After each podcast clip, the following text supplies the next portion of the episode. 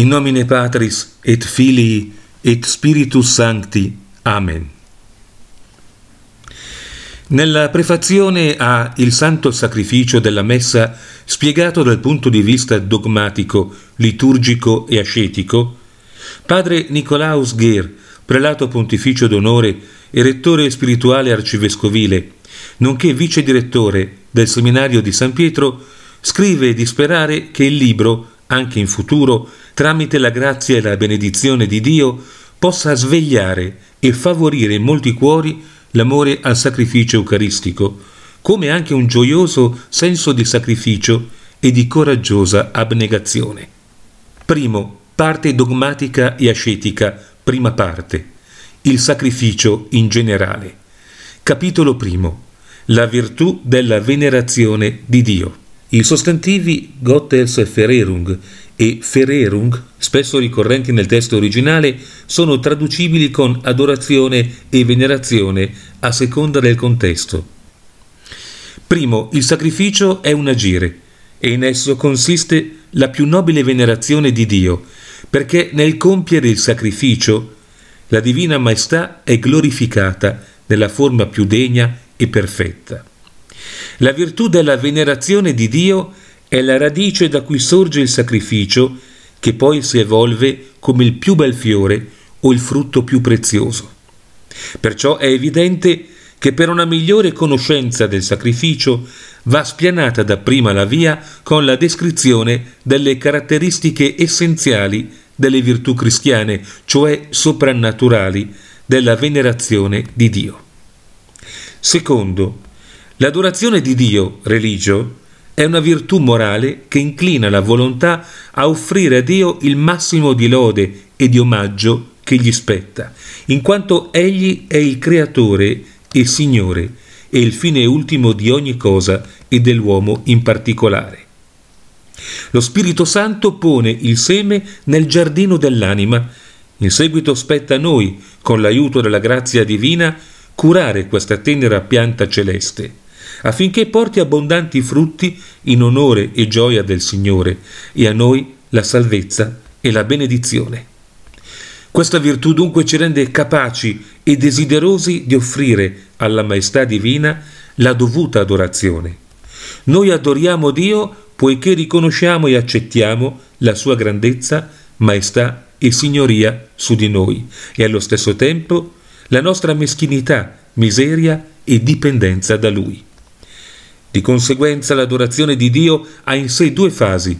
In primo luogo il gioioso riconoscere la sua infinita perfezione e dignità, cui segue l'umilissima sottomissione alla sua sconfinata potenza e dominio. Questa sottomissione volontaria, questo umiliarsi sotto la potente mano di Dio, prima Pietro 5,6, è dovuta e richiesta dalla relazione fondamentale che in quanto creature manteniamo nei confronti di Dio creatore. Questa infatti è una relazione di piena e totale dipendenza da Dio, poiché Egli è il creatore e fine ultimo, il nostro Redentore e la fonte della nostra beatitudine. Noi procediamo interamente da Dio e perciò dobbiamo essere in tutto per Dio. In Lui infatti noi viviamo, ci muoviamo e siamo. Atti 17-28. Egli è il primo e l'ultimo, Apocalisse 1.17. L'Eterno che senza principio e senza fine è vivente. Egli solamente esiste da sé e per sé, incorruttibile e immutabile, e come tale è contemporaneamente l'assoluta causa di tutto il mutabile e di tutti i mutamenti in tutto il creato. Prima dei tempi, egli, il Signore, ha fondato la terra e i cieli sono opera delle sue mani.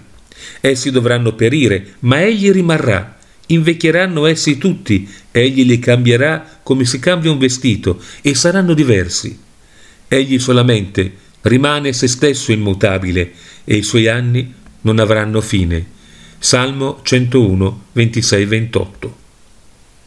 Scrive Friedrich Wilhelm Weber, uno rimane, l'eterno silente, indisturbato dai turbamenti del tempo, uno governa potente e silenzioso per tutti i giorni. Chi è pari a te, Signore? Salmo 34, 10. Dio è il mare infinito e non generato della vita.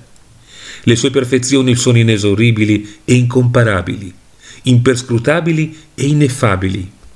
Egli tutto trascende e tutto irradia, ineffabile e inesprimibile. La sua maestà è infinita e incommensurabile. Dio non è semplicemente inconcepibile ed eccelso in cielo sopra la terra. Tramite la sua potenza creatrice, egli è anche la fonte di tutte le cose, che nella loro esistenza, sostanza e agire dipendono totalmente da Lui. Perciò Dio è il creatore di tutto il visibile e l'invisibile. Egli è anche Signore e sovrano su tutto quanto vive e si muove nell'universo. Per questo è il Re dei regnanti e dominatore dei dominatori. Prima Timoteo 6,15, a cui tutto deve sottomettersi. Poiché Dio Onnipotente ha creato tutto ciò che esiste e tutti gli esseri sono formati dalle sue mani, essi gli appartengono. Egli detiene l'assoluto e perfetto diritto d'uso di tutte le creature, le quali esistono solamente per Lui e devono agire solo per Lui. Con incomparabile bellezza la Chiesa pronuncia questi pensieri nell'ufficio dei defunti. Regem, cui omnia vivunt, venite, adoremus. Venite, adoriamo il Re per cui vivono tutte le cose. Solo Dio è il luogo di riposo di ogni anelito e lotta e aspirazione dei cuori, poiché da Lui e per mezzo di Lui e per Lui sono tutte le cose. A Lui la gloria nei secoli. Amen. Romani 11:36